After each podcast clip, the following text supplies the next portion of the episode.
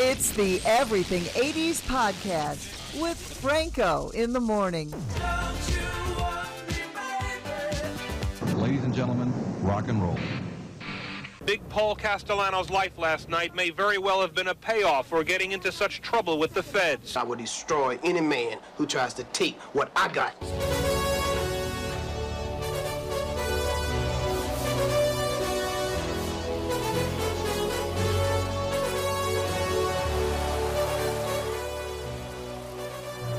Hey, hey, welcome back, everybody. It is the Everything 80s podcast. I am Franco in the morning, and of course, you can hear me at 100.9 K Hits FM should you desire. We are an 80s station with a touch of 90s, so be sure to uh, check it out at 100.9 K Hits FM. If you have Alexa, say Alexa, play 100.9 K Hits FM, or uh, go to bighitsbigfun.com log on and click listen live. Uh, this is the Everything 80s podcast. You can also find me on uh, most of the socials. The bigger one for me is TikTok at Franco in the Morning, where I do the history of music. Now, thankfully, Sean Morton is on the road because I got to be honest, I'm kind of sick of him. Uh, so I have a I have a deal here with uh, an '80s girl from Chicago who's a big contributor to my TikTok page. Welcome, Jen Rex. Hey, Jen, how are you?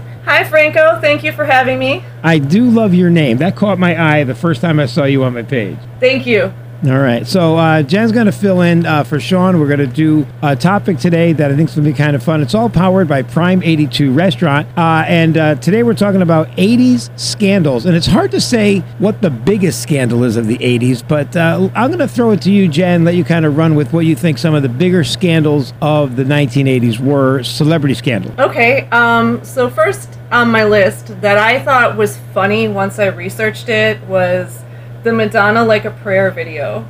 Mm-hmm. Um, and at first, you know, as growing growing up through the '80s, you know, I heard the song a bazillion times. But the one thing that's funny is is to me are all of the things, like all the kind of topics of the moment that were kind of crammed into this video, that kind of makes it abstract art. And when I was trying to follow the story of the creation of the video and the song, the song was written in three hours. And it took four days to produce. And the it just was you know just following the timeline of how it was put together it it just kind of cracked me up with how much Mhm. you know and then she's trying to like throw in you know this traditional madonna kind of sensuality into the lyrics on Mhm. top of it it's like wow that's just so much Right. Well, you know, when it comes to Madonna, I mean, when you talk about artists that reinvented themselves, you know, I always go to David Bowie, uh, Annie Lennox. I put Madonna right in that category of artists who reinvented themselves constantly. She wanted to be controversial. Uh, then, uh, when La Isla Bonita came out, she then uh, took on a whole different you know, uh, you know, wardrobe and and, um, and and and she just she went through so many changes. And that's just one of her phases, one of her many phases, and she remains the biggest selling female artist of all time. But guess who's breathing down her neck? who's that Taylor Swift. oh gosh She's breaking all the records, you know. Uh, but yeah, I just find that uh, Madonna loved to be controversial. She still does. I don't understand people uh, why people will wait three hours for her to come out when they go to see her live. Uh, I'll wait no longer than 45 minutes when I go to a show. Uh, yeah, but that's a great one to start with. As long as we're talking about music, Milli Vanilli, yes probably uh, the biggest music scandal of the 80s, uh, Fab and Rob. Uh, everybody loved them. You know, there were people in the industry that kind of knew they weren't really singing, and they were actually real singers. Uh, they released their debut album, Girl You Know It's True, in 1989. Uh, they had already had uh, something out in Europe a year before. Uh, the only artist to have to give back their Grammy, and uh, it was kind of a tragic ending for those guys. But that was a pretty big story in the '80s. What else you got? I had um I had the death of Marvin Gaye. Mm-hmm. And I, you know, known as the Prince of Motown, and this is why I bring it up because we do Motown Mondays. Yep. Um, I couldn't believe that his father had shot and killed him. I, I had no clue. I didn't know. I didn't really under, you know, re- research the background of Martin Gaye, but I was completely You just found that. back. Are you saying you found it out now, researching for this show, or you? Yes. Okay, yeah. I did a piece on that. It's an insane story. Um, his mother and father were arguing about the electric bill or something, uh, and he was there and he intervened. And his father shot, and killed him. It was uh, absolutely ridiculous. And just another one of the many Motown tragedies. And we've talked uh, on my TikTok page uh, with uh, produced videos and on Motown uh, Monday, which we do live at 7 p.m. Eastern on my page at Franco in the Morning. Quick plug. Uh, we talk about the many incredible tragedies of, of Motown. It, you know, from from Mary Wells uh, to, to Marvin Gaye and you know all the sad things that happened throughout Motown. But that's one of the uh, that's one of the more bizarre ones. And his father, uh, you know, he went to jail, but not for a very long time. Another thing that I was really shocked is, you know, I was reading that his father didn't even like him. No. and No. I couldn't believe um you know it just is so sad and then you know the father didn't try to deny what he did but he did try to say that he thought there were BB like BB pellets in the gun what have you Uh huh. I don't know crazy story That is a crazy story, yeah, and might have been like a jealousy thing, you know, because his son became way more successful than him, and and that goes on in a lot of different families, you know, like the Jackson family. Uh, but we're not here to talk about that. Uh, although we might coming up in a little bit, right? Uh, Vanessa Williams um, photo scandal. I don't know if you remember that. You know, I do. We called her uh, when she had her crown taken away. We called her Vanessa the Undresser. Uh, there was Matthew Broderick's car accident. Have you uh, been? Are you familiar with that story? I did research that one So what you got? what I got was I was I first of all I had no idea that Matthew Broderick was dating Jennifer Grey Mm-hmm. and they were in the car together during the accident. Um, they were in was it Ireland? Ireland, yeah. and he was told to drive careful that the roads were bad. It was raining, and they went into they got into a head-on collision with a mother and daughter, and killed them. And I could not believe what I was reading that someone could go through that, and especially Jennifer Grey. I mean, the both of them. But you know, she was later interviewed about that accident and she says you know it's definitely the most you know one of the most traumatic events in her, in her life and it's taken her a while to get over that All right, hang on a second. All right, I had to pause there for a second. We got rid of that hum. I think it was coming from my end, and you know we're we're new at this. You know, you and I have never worked together on a podcast, and we're working out the bugs technically. And I already like you way better than Sean. Uh, all right, so let's go to our next story. Which one would you like to bring up next? i would like to bring up how about princess di Wow. so i mean this is something that i took a little bit more time to put together Okay, go uh, ahead. be, from the rest because you know she was just a, nothing particularly with her other than her fashion and her fashion sense really pushed you know the the boundaries with you know british royalty and she was you know she didn't really care what that was she kind of went out and did her own thing dressed her own way um, but one of um, one of the interesting things I found through that as well is that um, she refused when she got married. She refused to say that she was going to obey her husband. Like I guess somewhere in the vows, when you're royalty and getting married, you're supposed to promise to obey. Right. And, I and she wouldn't say that. Um, but the reason why I bring it up, um, and because I love new wave music, and you may not know this, but Depeche Mode wrote a song in 1986 called "New Dress," and it was it was kind of a reflection of what was happening in Britain during this time, where she, you know, she's everyone's so obsessed with Princess Di. And Depeche Mode wrote a song that was saying, you know, in the lyrics, they're talking about all these major headlines that were going on during the time. And the bridge and chorus were about Princess Di wearing a new dress. And um, it was going on saying, you know, you can you can move beyond this as as a nation, uh, you know, all over the world. You can change people's views if you can learn to care about things that are a little bit more important than how someone dresses. So Okay. it, was, it was pretty cool. All right. Okay. Uh, yeah, I'll never forget when that happened. I thought the news story was a Saturday Night Live bit. For some reason, I, th- I I remember there was some sort of a Saturday Night Live special on during the week. I, I, I'm pretty sure I unless I was dreaming it, but I I remember I was watching Saturday Night Live, and then the news cut in with the story, and I'm like, oh my god, they've gone too far. Um, but that was just unbelievably tragic. You know, what, did, did I lose you? No, no, you didn't. I'm trying not to talk over you. No, that's okay. we'll work out the bugs. Don't worry about it. Sean does it all the time. So okay, I I this next scandal. I'm just gonna move it. I'm gonna move it forward. All right, that's Uh, my, one of my favorite ones that I found, which I thought was funny. It's a very short one. Paul McCartney, January 16th, 1980. Mm-hmm. He got busted in Tokyo for bringing 7.7 ounces of marijuana into the country. Yep. And I didn't know that Paul McCartney had a band for a while called Paul, Paul McCartney and the Wings. You didn't know And about. no. Come on, you know you follow my page. I, the, Paul, um, I'm doing a piece on Paul McCartney and Wings today, and I'm going to dedicate it to you. I just want to take a quick moment to tell you you're doing a podcast. You or actually your TikTok page is about history of music and what better way? This should should you should be excited that because of your TikTok page, I am educating myself on the history of music. That's fantastic. I'm so glad, that, and a lot of people are, and I'm getting educated too. We have so. Let's talk about the uh, the TikTok page for a second. We have so many uh, people in our community that are knowledgeable, uh, and if I start naming names, I'm going to forget somebody. But you know, the first one that comes uh, to mind as someone who's very knowledgeable is Treetop Philosopher. He knows so much about songwriters.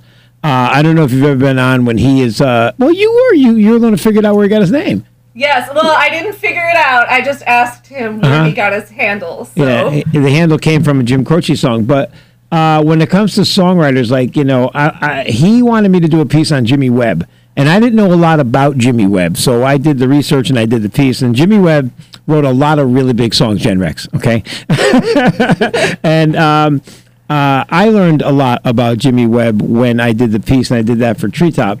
Uh, but I would have never known all that if I wasn't doing the history of music on TikTok and somebody said, "Hey, can you do a piece on Jimmy Webb?" You know, as I didn't know a lot. I knew he wrote MacArthur Park, and I knew he wrote a lot of Glen Campbell songs, but I didn't know to the extent of uh, what an amazing songwriter he was.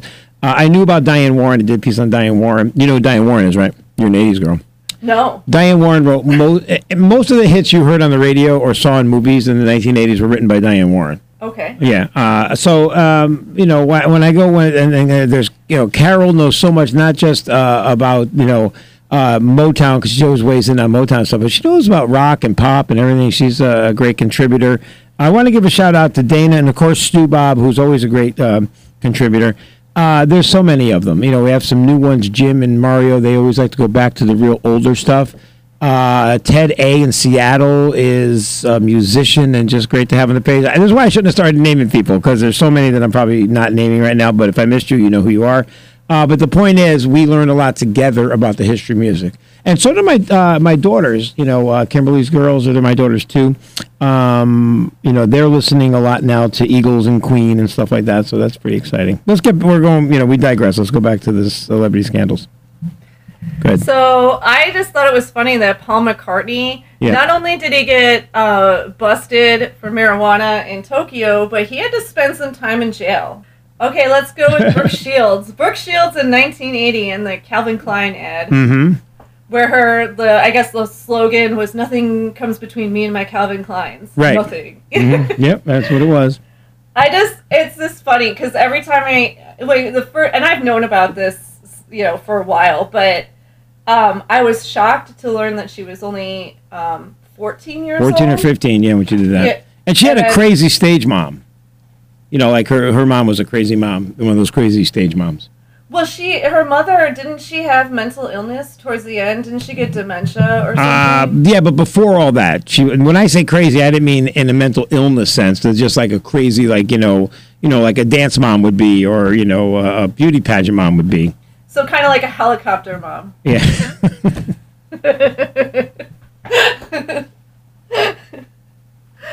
Um, but so Brooke Shields, um, you know, I just I every time I think about this is like, you know, I I understand we had the '70s and late '70s, early '80s, but I'm like, who wears jeans without underwear? just like Denim is the most uncomfortable material on the face of the planet. I was like, I, uh, you know what? Bless you, Brooke Shields. It was the 70s. A lot of things that you don't want to know happened in the 70s. You know, like I was saying, uh, the guy who supposedly streaked at the Super Bowl, if you went streaking with pants on in the 70s, we would have pushed you out of the gym shower into the hallway and set your clothes on fire. That's not streaking, No. you know? So it was a different time in the 70s. Yeah, that's my wife always says. You're living in the past, man. that's not how we did it in the '70s. I'm going to bring back 1972. That's the year I'd like to bring back. Um, so, do you have any more? I just had one last one that I thought was kind of interesting. Um, there's kind of like a soft feud between Betty White and Bea Arthur. See, now this I didn't know. Okay. Yeah, so apparently, so Bea Arthur was an incredible actress. Uh, so Oh, I know. Betty and so is Betty White. But the whole idea was that, um, well, Bea, Bea Arthur was definitely quoted as saying that Betty White was two faced. Um, but the whole um, premise behind that being that Betty White was, you know, kind of this LA girl. She's pretty and just very positive all the time. And you have Bea Arthur, who is just, you know, she was tired of getting the, like, um, I don't know if I can say this word. Go ahead. yeah, she's, was tired of playing the bitchy. Yep, role. the nasty Um, one.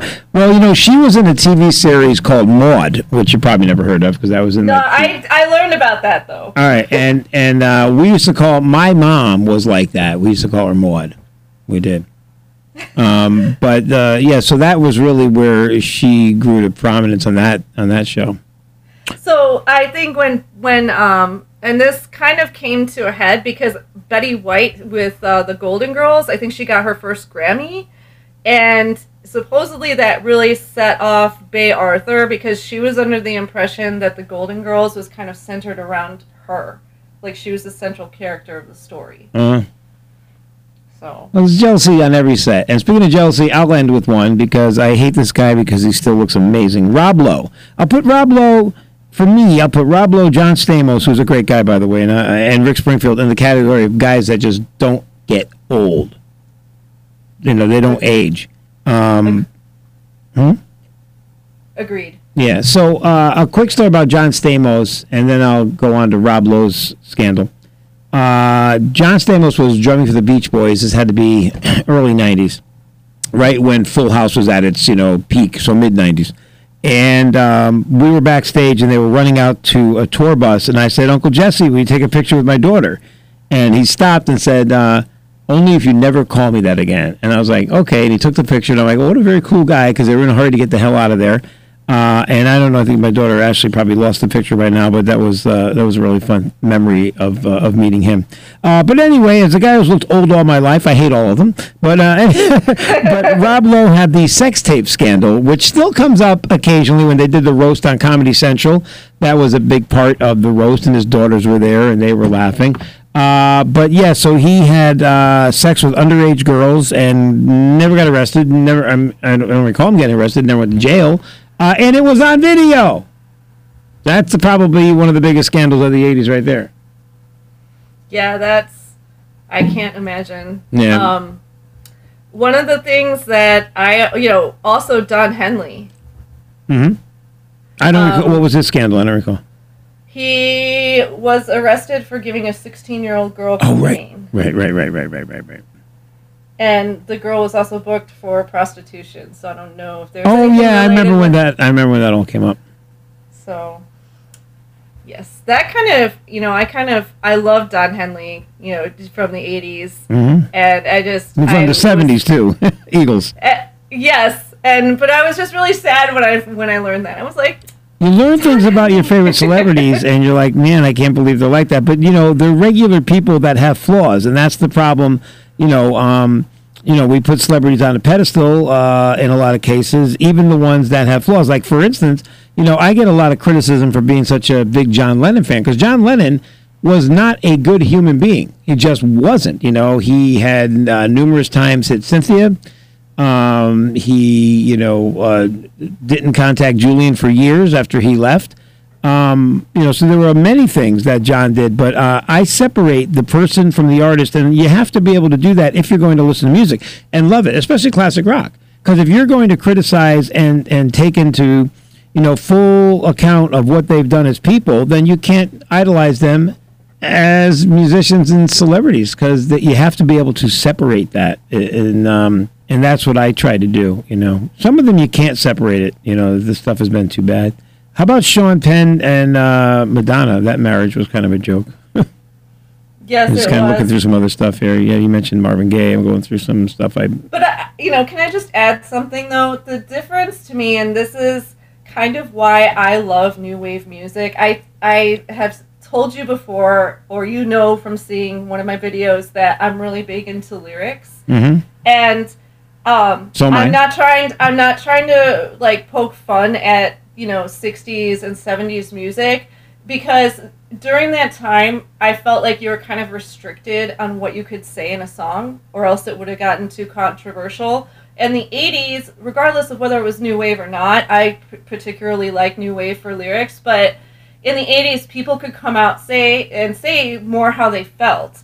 And like, you know, so you you've got Don Henley here, you know, talking about the boys of summer and you've got all these 80s, you know, and they're really creating this whole environment in 5 minutes. And it's like how can somebody just be that creative where they can just pull this all out of themselves and not to some extent kind of have that sort of uh, you know moral structure in a way so it's kind of disappointing but it's like because how does someone who you know kind of maybe it's just the pressure maybe they just can't you know stand it and they have to just kind of stop being who everyone makes them out to be but it is just it was just a little depressing yeah, but you know, uh, I'm going to disagree with you on that because I think from the beginning of time, music has had a message. Uh, it wasn't just the 80s. That might be because that's the era you're from, and everybody defends the era they're from. So I'm going to stand up and talk about social awareness songs from the 60s. There were tons of them. For what it's worth, Buffalo Springfield was a huge song between the stuff that Dylan wrote, the Beatles wrote, stuff like that. Uh, so, you know, every generation had it. Some had more prolific writers than others. And music continues to evolve and it continues to be an emotional roller coaster. And that's why I like it so much. Thanks, Jen Rex. You're welcome All thank right. you for having me This was a lot of fun. And our first time, we got rid of that hum about nine or 10 minutes into the podcast, but we were able to do that. It's all powered by Prime 82 Restaurant. Thank you so much, everybody. Have a great week. Franco and Jen out.